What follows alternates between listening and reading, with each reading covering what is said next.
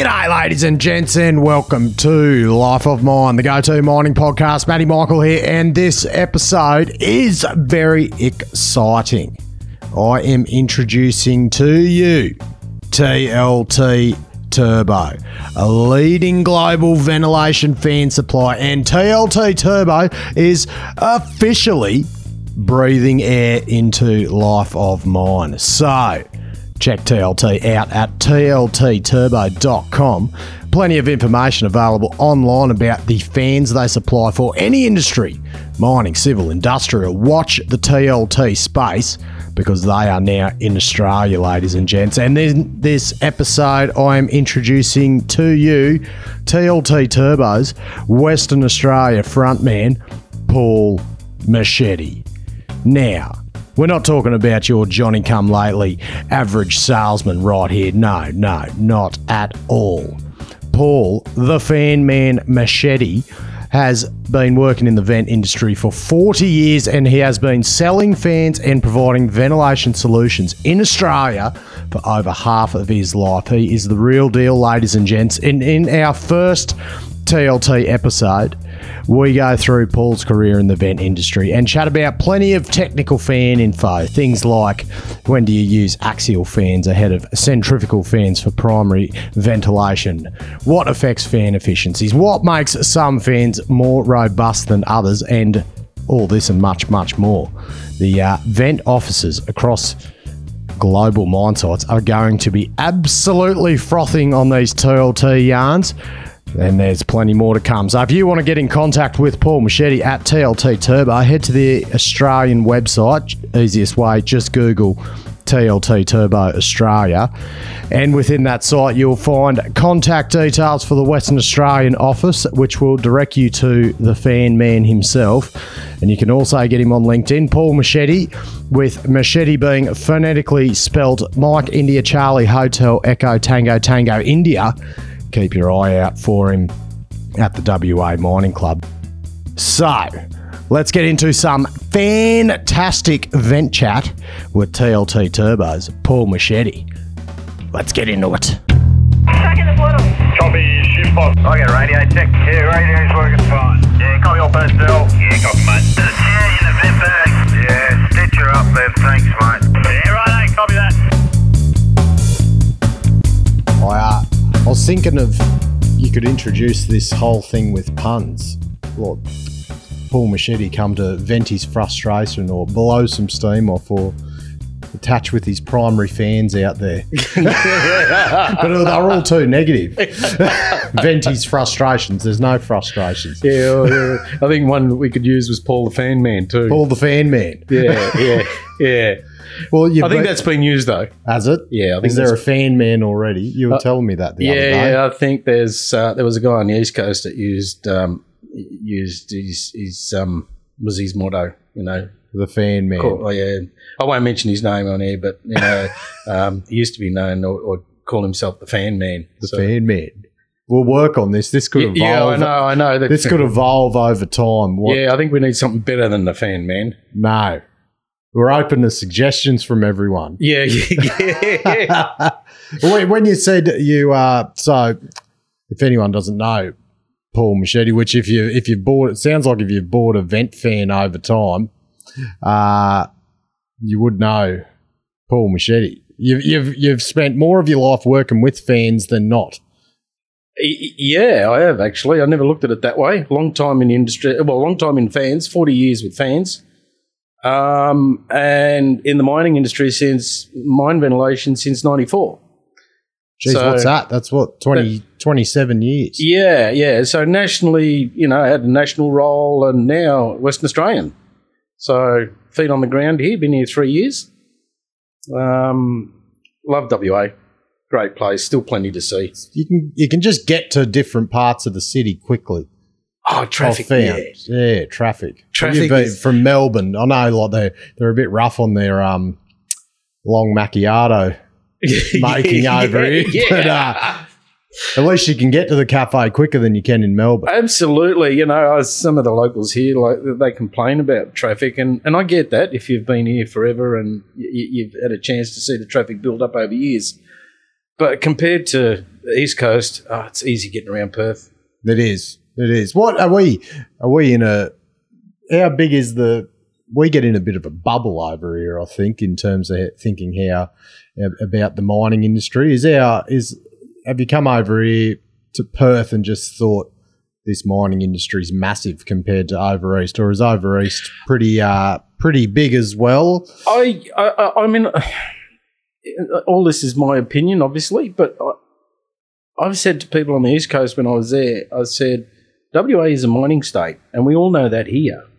But I don't know if the East Coast really gets what the mining state means. Um, on the East Coast, they say they have mining, but you know they've got mining in Queensland and mining in New South Wales, and a little bit in in Victoria. Um, but when you look at the big picture, they're tourism states. They're not mining states. You know, they and they're predominantly coal. And there's a lot of you know politics going on at the moment about coal and you know the the do's and don'ts about going down that path or not. You know, um, so when you compare that on how they look at mining on the east coast to the way it's looked at here and the way we look at it, um, yeah, yeah, WA is strictly a mining state. You know, we eat, breathe, bleed mining. You know, and it, and it affects everybody here. You know, from you know the guys that sit in the in the offices at West Perth, all the way to the deli that, um, or or the food van that would visit the mine sites. You know, see, I, I when I first come here in, in 94, I remember going to a site in Kambalda and my boss at the time, he said, this was such an interesting story. He said to me, I, I was wet behind the ears, you know, green. And we were down south out of town at Kambalda and he says, how'd you like a hamburger? And I says, where do you get a hamburger around here? Trust me, he said. So we've drove, driven up this dirt track. We're literally on a on half a haul road type thing between sites, and there was a food van. You know, with burgers and fries and sandwiches and whatnot. You know, Like a trucky stop, sort of. Yeah. it, it was like it's just a food caravan that was. Oh, caravan. Oh, yeah, yeah, yeah, yeah, like a car- like a you know food van yeah. um, between mine sites on on on a on half a haul road. It wasn't even sort of a made road. Um, and go. I There's thought, obviously a market for it. well, yeah, and that's what I mean is uh, uh, you've got the guys in West Perth that eat, drink, bleed, and spend mining, and you've got this character out in the food van making a crust because all he knows, and, and he's he's supporting the mining industry out in the middle of nowhere. Um, and that's what I mean is the state is literally mining. You know, you can you can you can even go down south. Okay, they have tourism down south and right up north as well too. But it doesn't take long for you to look over your shoulder and go, "Hey, this is all relative to what's happening in the industry in, in mining in WA." Oh, the thing I noticed when I moved over was uh, the bloody airport. I went to the airport and what? Everyone's bloody in yellow and orange. Yeah, Like the whole airport is in was in PPE. Yeah. Couldn't I couldn't believe it. I Yeah. was just thought this was just so different. The thing, the interesting thing I got told the other day. This is why I think we're a bit in our bubble, as in internationally.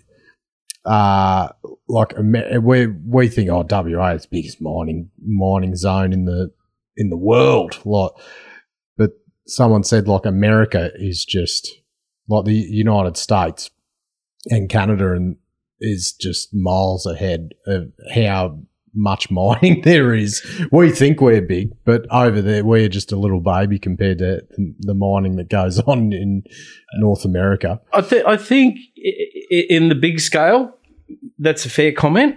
Um, you know, look at Brazil and what's happening now in, in, in Russia and in those regions as well too, with regards to mining. Um, so on that scale, yeah, probably small. But then you have a look at what we're producing, what comes out of this state, let alone the country. You know, what just comes out of WA. It's there's significant numbers. Well, in terms of concentration, like a den- Absolutely. density of mining, Yeah, yeah. So punching above our weight as Australians are pretty good at. we are. We are. Well, speaking of uh, well, not punching above your weight, not really at all. Well, you- you've been you're far from punching above your weight in the fan industry now. You know, like you'd have to be up there. You could go be on the if they had a ventilation. Who wants to be a millionaire? You'd win that million for sure, wouldn't oh, you? I don't know. That. don't know about that. Matt. Forty years in fans. Yeah, I'm impressed by that. yeah, yeah, I know. It's, it's that's more than a lifetime for some people, isn't it? Oh no, wouldn't it? When, when you said you were in fans before, um, like so twenty seven years in mining, what what what were the fans you were in prior to that? The Oh, I started. I started in the drawing office. Yep. I started as a, a draftsman in the drawing office, um, and you know, learned how to design fans, the mechanics of the fans, putting them together, um, what worked, what didn't work. So you get involved with the engineering and the background of construction of the fans. Um, I grew then to um, to do a little bit of internal project management, watching the kit go through and manage fans and, and some of the dust collectors at the time that I was dealing with, uh, and managing those projects in house to make sure that they were getting delivered on track, they were getting manufactured on track. Uh, there were some company changes, and then they decided to uh, keep me on because of my engineering background in an estimating role. So I then started doing estimating. So because I knew what they looked like, how they were put together, how they were made, um, I was involved with estimating on the heavy duty and the, the larger fan projects. Then an opportunity came up back in mid 90s to become an internal sales support for my boss at the time, who was selling to the mining industry. So it was an internal support role initially. Um, he gave me great support, encouraged me to, you know, push myself, and um, it didn't take long from there to start getting out on the road, getting external sales, and that was when I started coming to WA, um, and started to fall in love with the mining industry. You know, I love the mining industry. Um, they're very down to earth people. You know, they call a spade a spade, um, and you generally know where you stand with them. You know, it's not there's no pretense about the mining industry. Um, all the corporate folk are just old miners. You like they've all been miners at some point. They're uh, that's what that's the thing I've noticed. They're all yeah, as you said, just very very down to earth. There's no uh, there's no status depending on whatever level you're at in mining. I don't think. That's right. That's right. Um, and since I've, I moved across here three years ago now, and um, since I've been here, it's it's even. I knew there was a, a, a good network and and um, infra- well, not infrastructure. It was a close knit community. The mining industry, you know, they all look after each other and they support each other, and, and it's become more evident. You know, yeah, you only have to look at some of the initiatives about what some of the guys in in West Perth are doing. You know, um, some of the prominent names, and I don't need to mention the names, but they're looking at ways to promote new talent to bring you know new skills into the industry and and they're looking at new initiatives to to to drive our business into the future not just about what's happening today and and bringing dollars in the door for everybody today it's about how can we make our industry better for the future and this is what what the the WA people are good at here and what I've seen them doing here now since I've been here. I'm, I'm immersed more in now in the, in the process of how it, it works than I used to be when I was just flying in and flying out for, for sales and for work and that sort of stuff. So um, it's great to see the, the industry, you know, supporting and backing ourselves all the way, right? You know, promote the younger talent. Well, then that we we just did a podcast yarn the other day about it, but it's um the way you know like this is this is the time to be in the mining industry. The amount of work and just throwing dollars and cents to get people in isn't uh isn't the way we're going to I guess sustain how much work's out there. Like they have to be doing exactly what you're saying, like developing people, getting new people in, like just promoting the industry, trying to keep it out of the West Australian paper usually because Yeah, they're, yeah. they're trying to um, go the other way with it. But it's uh, oh, it's an exciting time. It is an exciting time to be in the mining industry. It is um, the these mentoring programs that I've seen some of the, the CEOs getting involved with as well too um, is excellent. You know, this is all about you know ensuring the, the longevity of the industry uh, and the people and the sus- sustainability of the people and, and growth here in WA. Well, it does because that's the. I suppose the beauty of this, like you don't doesn't matter what mineral you are mining. underground, you're always going to need to ventilate it. That's what you'd be excited about. Absolutely, absolutely. Um, and you know, I, I visited the recent diggers and dealers, and there's plenty, and as well as last year's one, and there's plenty of activity. There's plenty of excitement in WA at the moment um, about new new opportunities, new projects. Um, you know, redeveloping existing projects, expanding.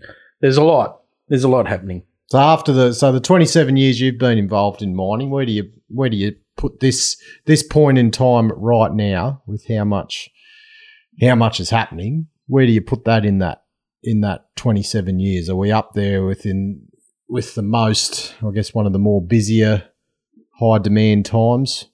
Um, you've seen? oh, back in the you know 2010 11 was was a boom period um, you know and we all know that goes up and down the mining industry very cyclic depending on global economies and all sorts of stuff there's a whole lot of things that come into play here um, at the moment um, without showing my age I think there's plenty of work here now for me to see me out to my retirement you know in the Oh, next, beauty! you know next Beef five, that superannuation up. well, you know, it, it- and that's my personal opinion, you know, based on, you know, my understanding of what's happening in the industry and the growth and, you know, the, the new uh, initiatives with EVs or electric vehicles.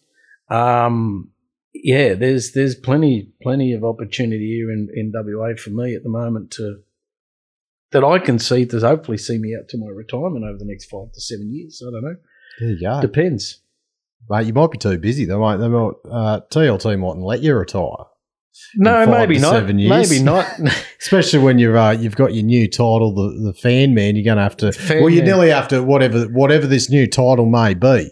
If, uh, obviously, the fan man has been trademarked already, but uh, Is it worth a competition? there will there. Oh, it'd be worth a raffle, worth a chook raffle at least. Yeah. But um, there'll be a grooming process to groom the next fan man. Like you can't just you you got to pass the baton on to someone. Absolutely, absolutely. So that I, I- haven't looked at that yet, but that's a good point. Oh, like there's a yeah, there's an exit plan that needs to be put in place. Yeah, Yeah, I wish I was already thinking about an exit plan. That's a good idea. Um, but Well, yeah, no, I'm sure that that that's it's look, it's TLT's in a in a growth phase. Um, if I can just touch on on these guys for a minute, um, we've got some significant primary fan installations up and running now on the east coast. Uh, my brief now is to come in to recently join the company. They're a global entity, um, 140 years experience in ventilation equipment, mining, wind tunnels, road and rail tunnel infrastructure, industrial fan equipment, good global presence all over the place. So my brief now is to get in and to generate and grow business and a local support service infrastructure here in WA.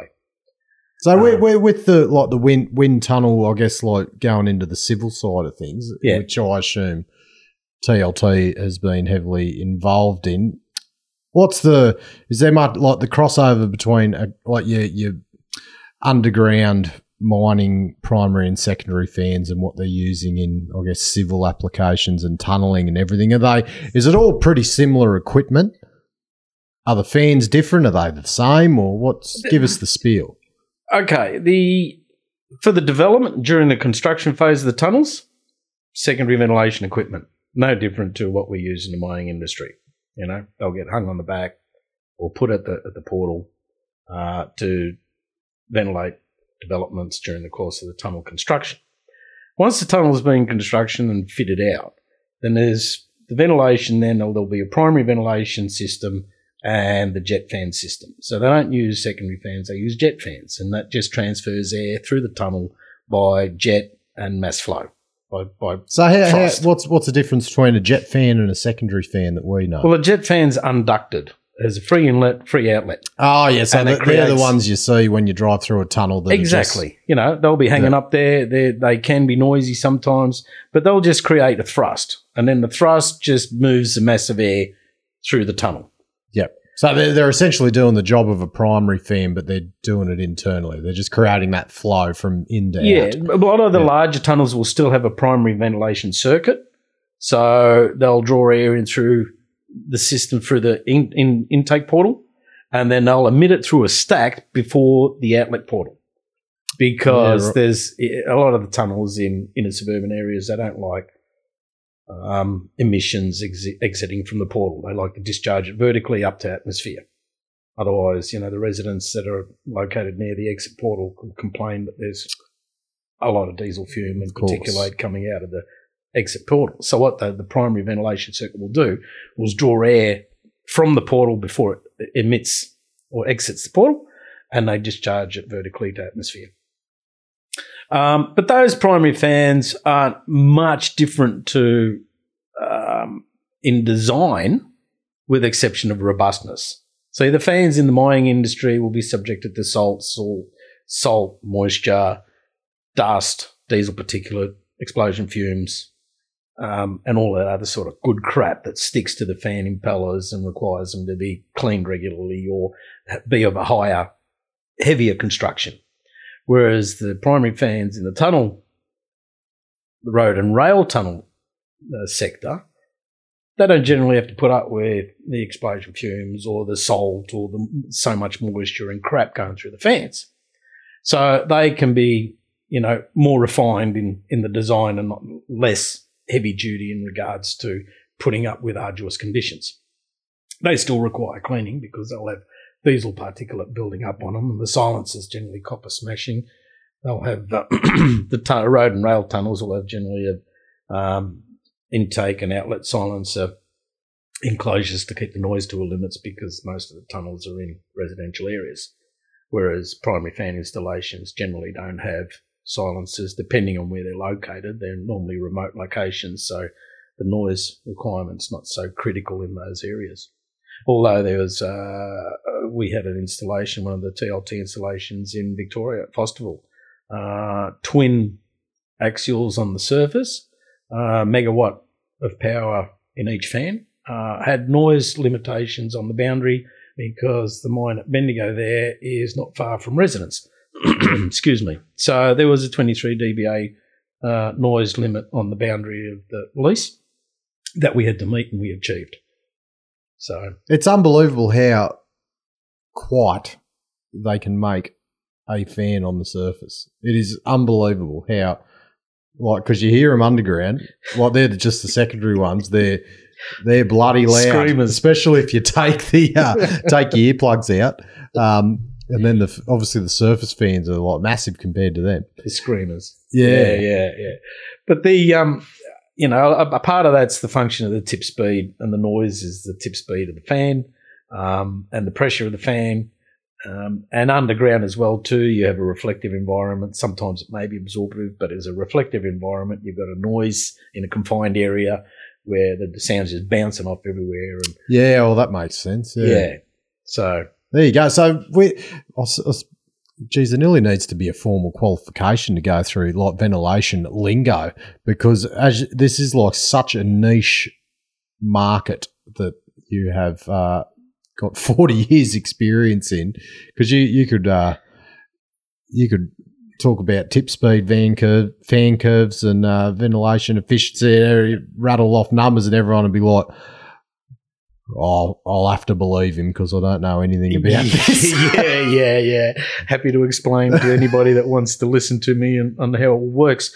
Um, but that's no different to the, the likes of you know like you guys with you know jumbo operators and guys underground. And and you know I I come into the industry in in '94 and I had to learn all the lingo about you know what's a back. You know one of the ones that I remember is a back. What's a back? Well, you- the ceiling of the mine. Well, why don't you call it a ceiling? No, it's not a ceiling. Well, do you, do you want to know the history of that? Go on. Well, there is. You've got the backs, which is the top. Then the it rolls down, and you've got the shoulders, and Right. then if you go work down the face, like the face, which is the the end of the tunnel, that's the yeah, face. Yeah. And then if you go down to the bottom of the face, there's your knee holes, and and if there's lumps on there, they're your toes. So it's all in relation to like when they're you know really confined small areas. Like it's all about the human body because they'd have to walk along Oh, okay. like that, so their back was touching there.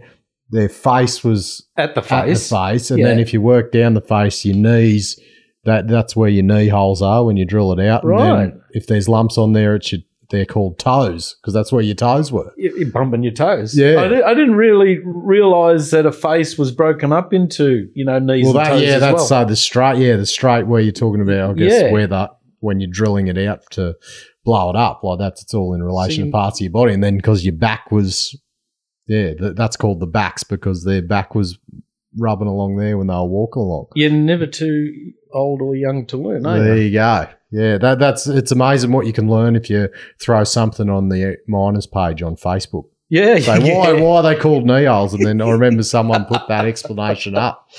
So yeah, so I I had to learn, you know, terminology in the mining industry and, and and understand what they were talking about, and then I could, you know, I could speak to the miners then about you know how how we can integrate the fan and the ventilation equipment into into the into their requirements as well. Yeah, it's um. Okay, we, we can go on about the talking about like qual- quality and maintenance and everything, because to us we just see fans in hang a fan on the back, chuck some vent bag on it, and that's it. And then if it's not blowing enough air, we whinge that it's too hot. it's like Yeah, there's, there's yeah. so much there's so much more to the whole thing by the sounds in terms of quality of like how, how- like I gather it's a fan. Not every fan is just the same. Into there is so much that goes into building a secondary fan in terms of efficiency and quality and robustness. Yeah, the fabrication part of it, um, most workshops can can engineer and do, but it's the smarts, it's the impeller part of it, um, and how to get the air in and out of the impeller to give you the most efficiency. And various manufacturers, uh, uh, fan manufacturers, will have different blade profiles, chord lengths, curvatures, you know, uh, hub ratios. Hub ratios is a is, is a easy change between most fan suppliers where you can get pressure increases by increasing the hub ratio and whatnot. So What's know- the hub ratio? the hub ratio is the ratio of the hub diameter of the impeller versus the impeller diameter. Yeah. So Yeah. if you have a larger hub uh, in a given impeller diameter uh, versus a, a smaller hub, then the higher hub will give a higher pressure rise across the impeller than the smaller hub ratio will. And, and you know, they're the characteristics of being able to generate pressure out of the impeller. So some axials might only have be designed for a very low pressure requirement. So you wouldn't put a high hub ratio in there because that would put the fan operation point in an efficient inefficient part on the fan curve. So you select a lower hub ratio to get better efficiency. Secondary fans will generally have a, a higher pressure requirement because they're trying to get as much vent bag as they can out of them. Yeah. So the fans are all selected depending on the pressure and the flow requirements for the, the mines and as they're required. So you can get the the flow requirements um, by numerous ways by blade pitch angle adjustment, variable speed drive technology, um, vane control, um, which is a mechanical means of controlling the flow. Um, not quite as efficient as variable speed technology. If if your system resistance doesn't change, that's the characteristics of the mine or the, the ventilation system that it's connected to. Um, but yeah, so there's numerous ways of selecting a fan, designing a fan to, to meet the given duty requirements. But I think the key is trying to find a design that's flexible for most of the miners as well too. You know, coming up with a design that allows them to um, change the system. You know, mines are uh, mines are living beasts. You know, we all know that. Uh, they change. The characteristics change. They're always evolving, and and the system line or the system resistance. And when I say system resistance, that's the pressure characteristics of the mine. You know, does it have leakage in through the ventilation circuit? Will it have restrictions on flow in some areas that increase the pressure? Is it a nice open mine that allows good flow and less pressure requirements for the from the fan? Um, they all they're all they're all different. So coming up with the optimum solution is always a challenge. Um, What What about with secondary fans? But are they are they secondary ventilation? Is that pretty stock standard? It's like because you just literally want to hang a fan and you either want a, a bloody twin fifty five or a twin one ten, that's right. for instance. Yeah, like, yeah. And and but the actual mining the mining environment won't affect too much the performance Generally of the not, because fan? the only thing that impacts on the performance of the secondary fan normally is the condition of the vent bag. Yeah. And you know, they that varies from mine site to mine site, to installation, to installation to location in the mine sites. You know, some might have a, a nice new vent bag connected to it. Yep. In which case they're getting great performance at the end of the duct. And there'll be installations that got tears and rips and five bends in it and, and a T piece in it that's leaking and you know, and then the guys are complaining at the face they don't get enough air. Well, you know, maybe some uh, vent bag maintenance is going to assist there. Um, but yeah, so but one of the things I, wanted to say a little bit earlier when you said about miners and, and, and secondary fans is they always want more air, a quieter fan, and a cheaper product. oh, and smaller. Sorry, there were the four things. It had to be smaller, quieter, cheaper, and perform better. And you know, it's a bit hard to always meet that formula requirement because of physics. You know, just you can, yeah, you can it. meet you can meet a couple of them, but it'd be tough to meet all four. Yeah, it was just it was just funny because I used to do secondary ventilation in the coal mines, and um, those they're completely different to secondary fans in metalliferous mines. You know, because they're EXD equipment, they've got to be flameproof certified, regulated by the authorities and guidelines and all sorts of requirements. Um, and because the coal mines don't have you know five meter drives as well either, you know they've got sometimes a meter and a half. You know, ceiling heights on on the seams and what they're trying to mine. So you're always restricted in size on putting these beasts underground, you know, because they were just, some of them were six metres long, you know, two metres wide and a metre and a half high, and they were centrifugal fans that weren't very inefficient. Uh, with a 150 or 180 kilowatt flame-proof motor, motor externally mounted on it on a skid with a starter on it all as well. And yeah, they always said, "Can you make it smaller, quieter, cheaper, and give us more air out of it?" Yeah, okay, great. see, I'll see what I can do. Yeah, yeah, well, leave it with me. So With with with the secondary fans, I wouldn't talk about primaries and secondaries while we're on secondaries. What what can differentiate a secondary fan between competitors? Like it, as as we said, it's like a lot of it comes on the quality of the the vent bag to deliver the air. But where where can you say that I'm selling this secondary fan and I reckon it's one of the best on the market? What can well, I differentiate think- the I think the industry needs to look at um, what they what they're getting from their competitors as well too. You know, um, there's build quality. Um, historically, I think the mining industry has looked at secondary fans as a disposable commodity in regards to the ventilation process.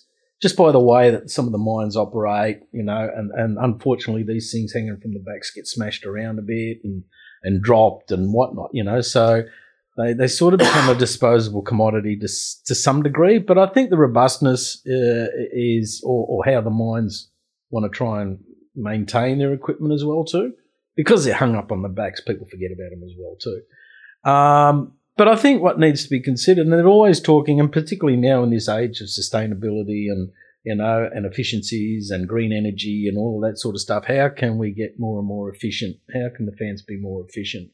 The uh, you know, there's there's methods in the construction by reducing swirl on the discharge side of the or the downstream side of the impeller by getting improvements to the aerodynamic flow on the discharge side. That reduces the swirl on the downstream side of the impeller. By reducing the swirl, you reduce the loss, the inherent loss in the design, and you increase the efficiency of it. Um, and then, you know, there's tip clearances. The closer you can have your impeller to the casing, within reason, obviously, you can't rub it, um, the better performance you get from the impeller. A lot of the work that the axial fans do happens at the tip of the blade. That's where Ah, right. So you're minimising that clearance. energy, yeah, that loss of energy That's between right. the gap. Yeah. That's right, and and reducing swirl on the back of the motor, and uh, and and swirl on the discharge side through the straightener vane design, through your, your guide vane design on the downstream side of your impeller. That that reduces the um, the internal losses, if you will. Um, and there's you know various manufacturers will do things different ways to to get better efficiencies out of their fans. Um, So like we're talking like minute percentiles all adding up here to really Yeah, but when really you say get it get it efficient. You do, you know, Mm. and then it's compromised too. Like, how expensive is it going to cost to make it an extra two percent efficient? Can we get that back in the marketplace? You know, it, there needs to be some sort of rationale about trying to keep a competitive product for economic wise to sell Mm. to the market as well too. Given that you're going to be up against other players that you know you want to try and get sales for. Um, so there's always a compromise in how can you make it more efficient, how much is it going to cost, and how much do you have to put that in the sale price of the fan. Um, so it's always a little bit of a balance there. Um, but then, having said that, you know, uh, there's some unbelievable st- statistics as to how much power secondary fans are using Well, Out- that's out of the was total to power go on- into on the Mm. mine site. You know, Well, it's one of the Um, biggest costs on a mine site is running ventilation. Abs- and I've heard up to 70% on some mine Mm. sites is just air power. Um, and when you're talking about 25, 27 cents a kilowatt hour to generate power on site in some of these sites, it doesn't take long to rack up a lot of. Well, I've, I've, ac- there's actually a YouTube video from when I was at um, Underground Operators and talking to the crew at MIE, which uh, looking at the variable speed technology for secondary ventilation. Yeah. and then they had just like a bit of a, a digital simulator like model on on what it does. So if you're running that fan at 100% speed, uh, like it was something like just for that secondary fan, it was like a thousand dollars per day to run it. Then, but then by dropping it by 20% speed, essentially halved the operating cost of that per day. Like it wasn't a linear relationship. Like say, if you can drop the speed of that fan by 20%, it was dropping the cost by half. Absolutely. For- just for- absolutely. For, power consumption, it was unbelievable to look at. and according to the laws of physics and fan laws, you know, your power reduces by the cube function of your speed reduction. Ah, okay, yep. All so right? it is. It's so it's to the to the cube. Yeah, And, Yeah. and that's one of those laws of physics that hurts everybody really bad. You know, pressure is impacted by the square of the speed change, Mm. and power is impacted by the cube of the speed change. Yep. So it's a significant number. Because Um, that's the thing. Like a lot of the time, uh, well, obviously when we're at the face, we want when we're working in it, we want you know hundred percent fan speed. We need the vent to keep us cool and get rid of all the fumes. But sometimes the fans are just kept on so the trucks don't take out the vent bag on the way up. Whereas like you, you literally only need them running at twenty percent just to just to have the bag inflated so it doesn't get taken out That's right. in, in areas. That's right. um, And that that's like the, the power consumption being used just to for a convenience, you'd say, is would be massive across the That's right. across the god. You're talking you're talking billions in the global mining industry, Paul. Absolutely. It's a lot of money that's utilized in power and getting smarter at using ventilation equipment is um, the, the buzz, you know, around the industry about ventilation on demand and being able to control your ventilation and you're turning off what you don't need and Mm. minimizing flows in areas that you don't need to have airflow going to all the time. Um, air is, is, is expensive to, to generate. Is that so? When you're talking about all these efficient, like uh, you know, secondary fan designs, or, or you know, optimizing the efficiency, I assume that optimizing the efficiency with all your clearances and everything, trying to get that fan as efficient as possible, that is directly proportional to power consumption. Absolutely, Yeah. absolutely. So the higher the efficiency, the less power it uses for the same performance. Yep. Okay. So uh, you want to you want to try and be able to provide a product that meets the same performance, pressure volume wise compared to what's available on the market, and do that at less power.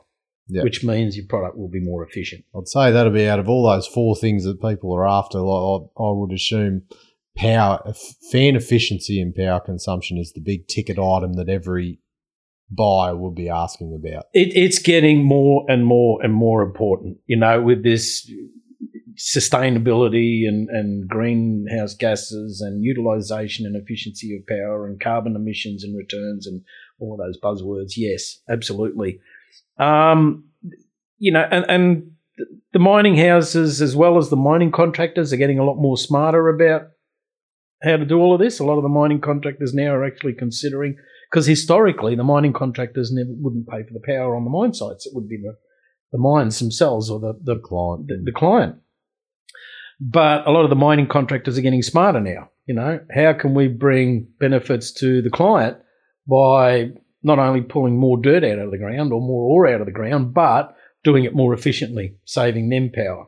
So a lot of mining contractors are getting smarter about how they do stuff as well too. So they're looking at ways to um, to consider, you know, ventilation on demand projects. Although historically, the client would look at ventilation on demand projects or infrastructure and optimizing ventilation for the life of mine.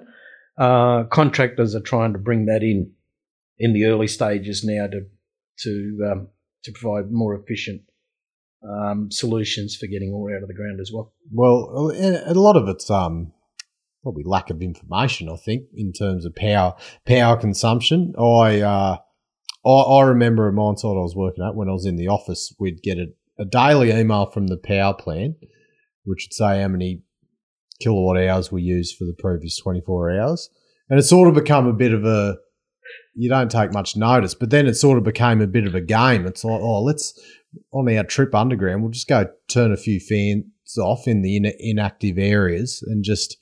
And it was amazing. Like once we all chipped in, turning fans off and trying to make sure that fans weren't running for no reason. There's like a massive drop in this power consumption email that was coming Yeah, through yeah. just just from turning secondary. Sounds like another competition, man. there we go. Sounds like another It was like, competition. yeah. get a free get a free shirt if you can yeah, get a absolutely. twenty percent power reduction for the week, and and get a, a ventilation nickname for Paul. but it's um, but and that but that was purely like, you know, you, you harp on in the meetings about don't turn your fans off, bloody yada yada. That was it. But if you, I guess, if you start putting a monetary value and saying, look, you can pay for your wages by having a bit of a concerted effort towards uh, turning fans off. Uh, it was just amazing what that number did. It was like, holy, It is. it It is unbelievable. Doesn't take long to add up quite a lot, and I, and and you know, and it's just And that's on a daily daily basis. Like you're talking thousands and thousands of dollars a day. Put that over a year, over a year, that's millions. She's a 24 hour operation. Absolutely, mine. Absolutely, they're astounding numbers, um, and it's just you know education. You know, what happens if I turn it down? Can we can we reduce it? Bringing people um, understanding what the ramifications are for. Mm. Now, primary fans, this is what I'm interested in. Yep.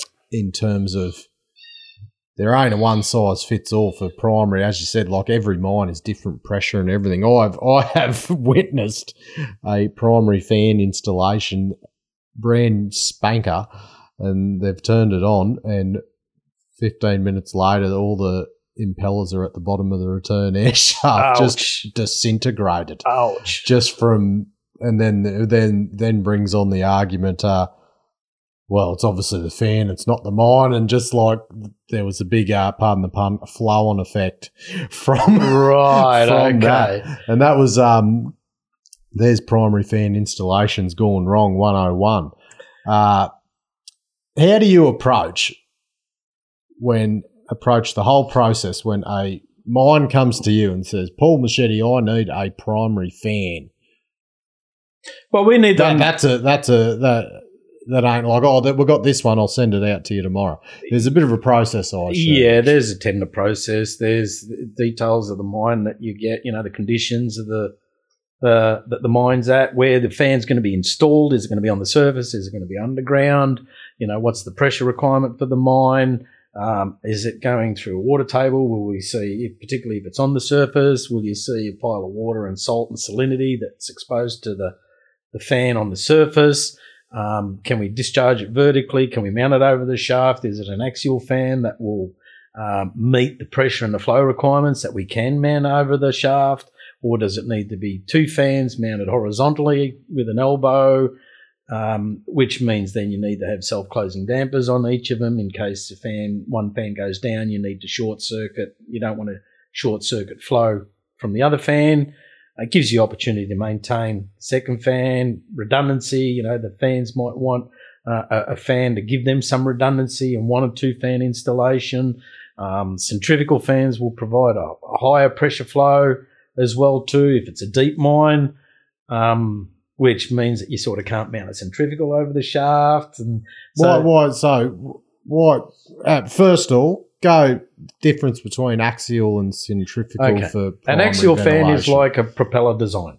So it's like a, a, a ceiling fan that you got uh, in the house, an ex- extraction fan over your kitchen. It's like a propeller. To keep it very simple, the air comes in one side, goes out the other in an axial flow direction.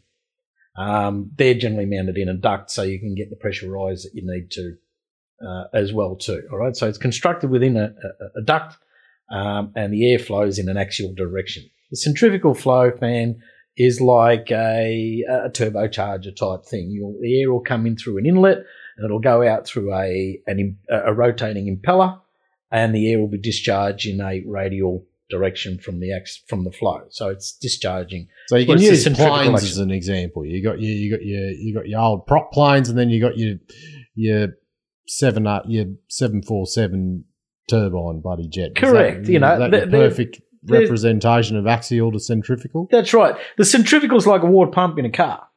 You know, a flow comes in through the front of it, and then it flows out the side.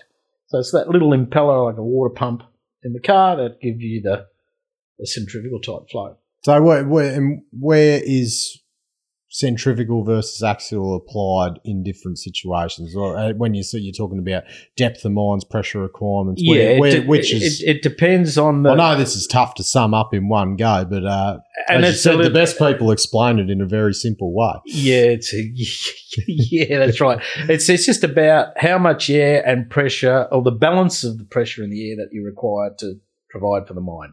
All right. So if it's a high flow and a low pressure requirement, typically that would be served better by an axial flow fan, or more efficiently by an axial flow fan. Um, when you want to consider the cost and, and all of the aspects of the installation.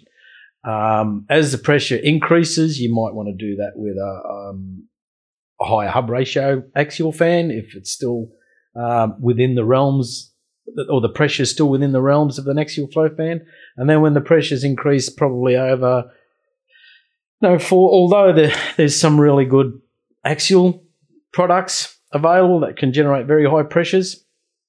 Um, but generally, the higher pressures will be more suited to centrifugal fan designs for given volumes. So when how does depth play a part in choosing this? Like, is is if, do deep mines The- can, can a deep mine have a, an axial or a centrifugal, like depending on the pressure, or like It, yeah, it's dependent on the pressure. Yeah. All right. Um, with sort of mentioning names, I don't sort of really want to mention names too much, but um, Gwalia is a very deep mine. We all know Gwalia is a deep mine, so that has centrifugal fans on it because of the depth and the higher pressure requirements. Yeah. Um, and the lower depth or the younger mines, you know, the less developed mines, axial flows are the predominant solution for those those guys because it's about air, but not necessarily about the pressure as well. yeah. So how would how would a when I talked about primary fan installation going wrong, is that can that easily happen if you uh, if a mine is given the wrong fan for the wrong mine? Or like like it hasn't it hasn't been properly analysed. Like can it can it really go horribly wrong yeah, very well, I don't know easily? the stories of why that, you know, Oh look, that yeah, one, one ended up with blades at the bottom of the shaft. Um, you know, that could have been the construction of the blade. You know, they may have been poor castings. I don't know. You know, if the test, the manufacturing and the test and the quality control processes weren't in place at the time, I don't know.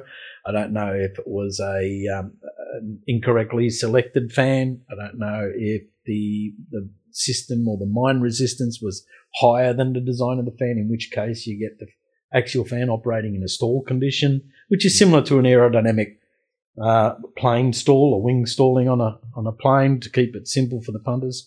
Um, and in when that happens, when an axial fan operates in stall, uh, the blades will flex and flutter, um, and you'll get a hunting sound, and that's not a good condition. The blades will, will won't last very long. Mm. Uh, they'll start to flex, flutter, fatigue quickly, and when one lets go, they'll all let go. Oh, Jeez. it- it's pretty catastrophic. Yeah. Yeah. And so are you when you're given the task to supply a primary fan, are you given like essentially the Ventsim model for the mine? Like how how do you analyze the what the pressure requirements? well the vent consultants or the ventilation officer will determine what the pressure and the flow requirements are for the for the mine, or you know, at, at whatever location they want the fans. Sometimes they'll prefer them to be underground. Sometimes they'll, and that might be because um, it's quieter, it's a better solution. You know, there's less moisture. They don't go through a water table. So there's factors for putting it underground versus on the surface. So, and and gen- generally when we receive the tender, it'll stipulate all of that information. Um, what the condition of the air is, what the expected density of the air is, ambient conditions, um, and the pressure and the flow requirements. And then fan is selected on that basis. Then we take into account, you know, the internal loss of the fan. We put a diffuser on it that might reduce the outlet velocities and the outlet velocities, um, and give you a better static pressure rise for the fan capability to meet the, the client's requirements. Because the pressure is, uh, um, the fan pressure is, uh, can be nominated. It's a total pressure. The, the terminology for fan pressure is, um, yeah, it's it's it. Total pressure is the summation of static pressure and dynamic pressure, um, and the useful pressure for most mines is the static pressure component of the fan fan pressure. So what what what's the difference between static pressure and dynamic pressure when you're talking about fans? Static pressure is a suction pressure, or or or a or the the it's, it's static, right? So if you put your hand over a vacuum cleaner, that's you know, and you you feel that suck, that's a static pressure. Yeah. All right.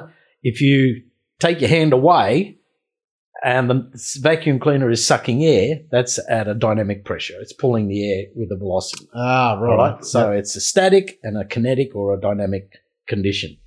And the fan total pressure is made up of the summation of both of those. So the useful part of it for the miners is the static component and why is that? because that's the the pull through the underground mine or the push through the ducting that generates how much air you'll get at the end of it. Ah, okay. That's the simplistic version. Yeah, yeah. As I, as I said, it's uh, oh, you're doing a very good job of uh, breaking it down for us here. I hope so. because it's very, it's very, it's a very technical industry. And as I said, Yeah. it's it'd be like me explaining to you um, bolt meshing or something with a with a jumbo. It's no one's ever seen it in the bloody world if you haven't if you're not in underground mining. no, so no. try to explain right. to someone, they're like, I'm like, oh, I think I'm just confusing you. No Yeah. worry. Here's ch- check it out on YouTube. Yeah, yeah. No, absolutely. so with the, I guess the way you speak about, you know, TLT as you're in in the growth phase and everything, but the I'm hearing a lot about, you know, robustness and quality and those those are the I guess you, the the key words you bring into the table about what TLT's ventilation products are all about. And I think that sort of comes down to reliability. At the end of the day, the robustness and the quality of the build provides performance and reliability. And that's what the mining industry wants. They want something that they, they can trust that's going to go, it's going to last, and it's going to give them good performance. And I think, you know, if you start cutting corners in in the robustness and the, the build quality of the fan, then you compromise that. You know, the guys underground, they need the air. They need to make sure that it's there all the time and it's not going to let them down. So I think quality and robustness is a is an important part. I mean, you know, you have to have a look at the industry and the environment they're subjected to, don't you? Well, yeah, as I said, You know, if it's They're getting smashed about. Yeah, and then you bring in like you know the salinity, like the corrosion, and getting bloody hit by a truck on the way past Yeah, or something yeah. like that. Not that that happens all yeah, the time. it's a but- tough industry. Tough equipment needs to, you know, ensure that it keeps going and it's performing all the time. So why why is TLT's equipment a bit more or like robust? Are we talking like is it attention to detail in the manufacturing process, better quality materials, or how? What's separating them from the field? Do you think? Yeah, it's it's. I mean, you have a look at the product. At the end of the day, there's there's good stiffening. It's a welded construction. I mean, it's all simple fabrication work. At the end of the day, when you look at the casing and the duct side of it, um, but it's built to a quality standard. Um, and then it's the the fit, the detail. You know, how can we improve the efficiencies? What what I'm I'm excited about at the moment is the efficiencies that we can get out of the product. Um, some of the investigations I've already done into the product now, bringing product here, um, which will be here in November. We've got fans coming by November. Um, yeah, I mean the efficiencies in the in the straightener vanes and the improvements they've made and what I've seen compared to what else is available on the market, uh, I'm quite excited about.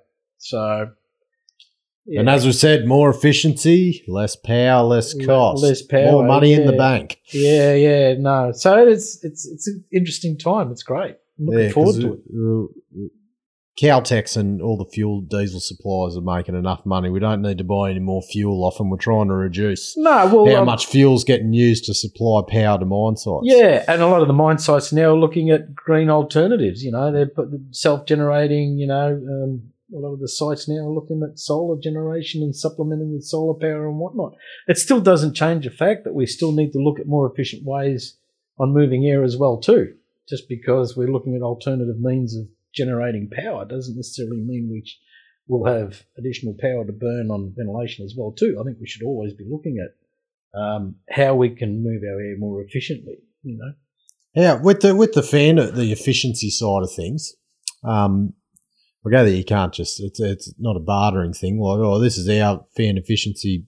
There you go. We're better than everyone. There's a bit of data and a bit of there's a lot that goes behind. Uh, I guess making sure the you know the fan efficiency is you know correct and well this is uh a lot goes into it. How do you how do you how do you sell the fan efficiency? How, how I guess how do you show companies this is our fan efficiency? This is why it is this way. Uh, I think we're getting into fan curve territory here, aren't we? Yeah, yeah. You know, you got to provide fan curves. All the curves are generally done to accepted international standards.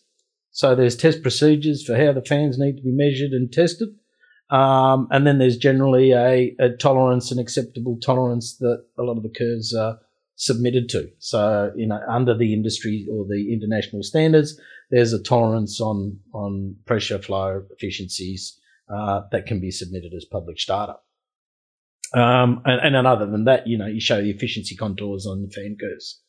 Um, so you can see at what points and duty points where your fan efficiencies, because the contours will, there's a, a series of envelopes, if you will, uh, over the fan curve. So there'll be sweet spots on the fan curve where your efficiency is the highest. Um, and that's what I was talking about earlier about how you select the fan so that you try and optimize the mine's resistance to fall on one of those sweet spots. So you're maximizing the efficiency of the fan. So sometimes you might need a higher hub ratio than other times to get into that zone, to select the fan right in that zone and get the most efficiency. So, but the secondary fans are a little bit of a set and forget. You know, they got, you know, there's a 55, 75, 90, 110s and 132 kilowatt fans. You put them on the back and you just want to crank them up, turn them up flat out and drive them as far as you can And they're either off or on. that, uh, that's it. So, um, so the design in them is, is is a little bit more straightforward. So, you know, then it comes down to okay, well, the internal losses in the design, like I said earlier, you know, reducing tip clearances, um, reducing swirl on the back of the motor, reducing swirl on the dis- downstream side of the impeller, getting smarter at doing that to improve the the overall operating efficiency of the fan. So yeah, so you get reducing the efficiency or getting better efficiencies of the fan, and then looking at operations. You know, for your ventilation. You know, turning fans down, off, on, um, as you require for the flow. But then you know the guys underground need to understand a little bit more about what's happening and hanging above them as well too. Um, sometimes that's um, how they might want to get best operations out of it as well too, like main, maintaining ductwork Mm. that's an easy one. You know, putting a good duct installation will give you better air at the end every time. And then us jumbo operators making sure everything's high enough so that doesn't keep getting clipped. Sometimes we have to make it high because the engineers design it at impractical heights that trucks don't fit in. Anyway, don't let me go. Don't let me get started on that. Well, how, how do they test? How do you make a fan curve? like when you say like testing and, and everything, like how do you? Well, in a lab condition, there's uh, a duct, duct, a, an in, a con- controlled environment in a lab uh, where Must you be a put big bloody lab if you're going It- to it is. fit a fan in there. It is. You'll Yeah. put generally the primary fan installations though they'll be tested uh, on site, so there'll be um, empirical data that a lot of the fan selections have done, but the final test on commissioning will be proved at a test run on commissioning because that way they can simulate the site conditions. Um, it doesn't always provide a lab testing environment, so your measuring points might not be in optimum positions um, because there's predetermined distances from the discharge of the fan if it's a, a ducted outlet. There's predetermined distances at where flows should be measured. So you get out of that swirl of the, the outlet of the fan. So you get a nice straight flow condition. So you can measure accurately across the various velocities across the ductwork. So there's no, the velocities evened itself out down the length of the duct. So you can get a good true flow measurement by checking the velocities. But on site, you don't always have that opportunity. You know, you're trying to measure at the collar, and you know the the entry condition at the collar might be quite turbulent. So your your measurements might be a little bit corrupted, I suppose, in getting accurate flow conditions. And then you go the, the because obviously the leakage through the mine would be a big impact on getting the reliability of the data too, because the leakage is essentially unknown Yeah, in a way. But that's you know the VO guys will measure the, the velocity underground. They'll do a a, blow, a, a trans a check across the drive section, measure it near the along the, the side or wall, and then move across the the drive and measure for various velocities across the drive, so they can ascertain an average of what the flow is across the drive. Once they understand that, then they'll compare that to the velocity output on the fan because the fan will have monitoring equipment on it. They'll have pressure measuring and, and flow measuring based on uh, a pitot traverse, pitot tubes. So the fan will have connection points around it measuring velocity pressure. That goes through um, software and can be put on the output. Um, a lot of the mine sites, controls rooms will have flow and pressure characteristics. But that's just based and it needs to be calibrated on site when the fan's commission anyway. So it gives a reasonably accurate performance of it. But lab testing a primary fan is a bit of a challenge. Yeah, you need a whopper big lab and Mm. to do that installation. So, yeah. But secondary fans are a little bit easier. You know, you have an outlet duct on it with a given length, um, as per the standard international requirements, and then you do a pressure and a, a volume traverse across the ductwork to measure the conditions across the ductwork, and that's done at various conditions. So you load up and increase uh, the resistance on the fan by putting a, a shutting off or putting a load into the ductwork to simulate resistance and then you do another flow check, and then you increase the resistance, and you do another flow check, and by then you get a series of points that you connect, and it becomes your pressure volume curve. Yeah. And then you measure your current draw accordingly, and you can calculate your power against that as well. Well, I reckon we have sufficiently established the fact today that Paul Michetti knows a lot about fans. if uh, the ventilation engineers are just going to be absolutely frothing on this because they'll be able to sit down for an hour and just hear everything about fans and ventilation. They are just going to be, mate, you're going to be getting fan mail after. Fan mail. Good work. Oh, there we go. There we go. Another competition. There we go. There, well, there you go. There, well, there's our first segment. Send in some fan mail to Paul Michetti. I love it. Well, there you go. I've, uh, I've uh, very impressed and very uh, enlightened by the uh, all this ventilation Thanks, uh, stuff because, uh, as I said, it's we we look at it so simplistically. Like there's a fan up there that's blowing air to where we're going. And then the primer is just sucking it in the portal and it's coming out. Like that's a, that's that's that's the crux of it for us. Yep. It's good to get uh, it's good to get a bit of an insight into all the like as I said, a little bit of an insight because I know it's a very technical area of uh, everything that is involved in the whole ventilation side of things. Uh, very, I find it very interesting. And Great. plenty, plenty more to come. Hope so. Yeah, exciting fan mail. That that's a that is the perfect the that is a perfect bloody end to that, I reckon. Yeah. Yeah, send in your fan mail to Paul Michetti. Yeah, mate.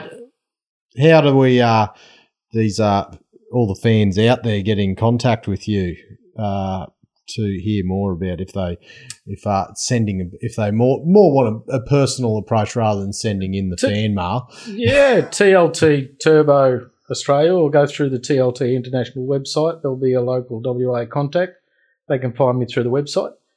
Um, you know, obviously there's email addresses and phone numbers that people can contact you about. You don't necessarily need to put that on here, I suppose, now. Yeah, we but don't want to put your bloody you you'll you'll have all your female coming to your your personal mobile. We don't want that might be a bit overwhelming, no, mate. but um, you know, life won't cope. certainly welcome to to anybody to reach out to me. I'm on LinkedIn as well too, so yeah, feel free to reach out, contact me.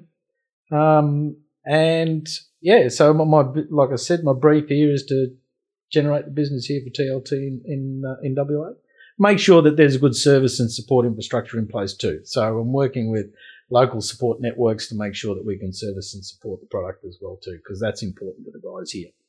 Um, I know and understand that from my years of coming here. So, working with rep- reputable contractors to make sure that we can deliver a quality, proven installation. So, you know, turnkey installations for primary fans, service and support, secondaries, booster fans. I think you've touched on everything that we can do. Um, This one thing I, I mentioned the other day. I still don't know the meaning of turnkey installation. What does that mean? turnkey installation. Some tenders will come out where they request a turnkey installation, and basically the mine says we will give you. And normally, this is if if it's a primary fan installation. Typically, the mine will say, "We'll give you a shaft collar, and we'll give you a supply power, and you provide the rest." Which means design, supply, and install the fan. Design, supply, provide the electrical, switch room, equipment, monitoring, to run the fan and any civil construction works required for supporting the fan, switch room, and whatnot. Fence it off if required, labour to do the installation, the whole lot. And- And that terminology is, is turnkey. There you go. Some mines might just say, look, just supply the fan only. We have our own crew that might do the installation, but will require supervision from one of your from one of your TLT representatives and your site engineers to make sure that we install it in accordance to the OEM's requirements. In which case, we can provide that service as well too. The turnkey is it's the supreme pizza. It's the whole bloody It's thing. the burger with the lot. yeah, Yeah, yeah, the gourmet package. that's the one.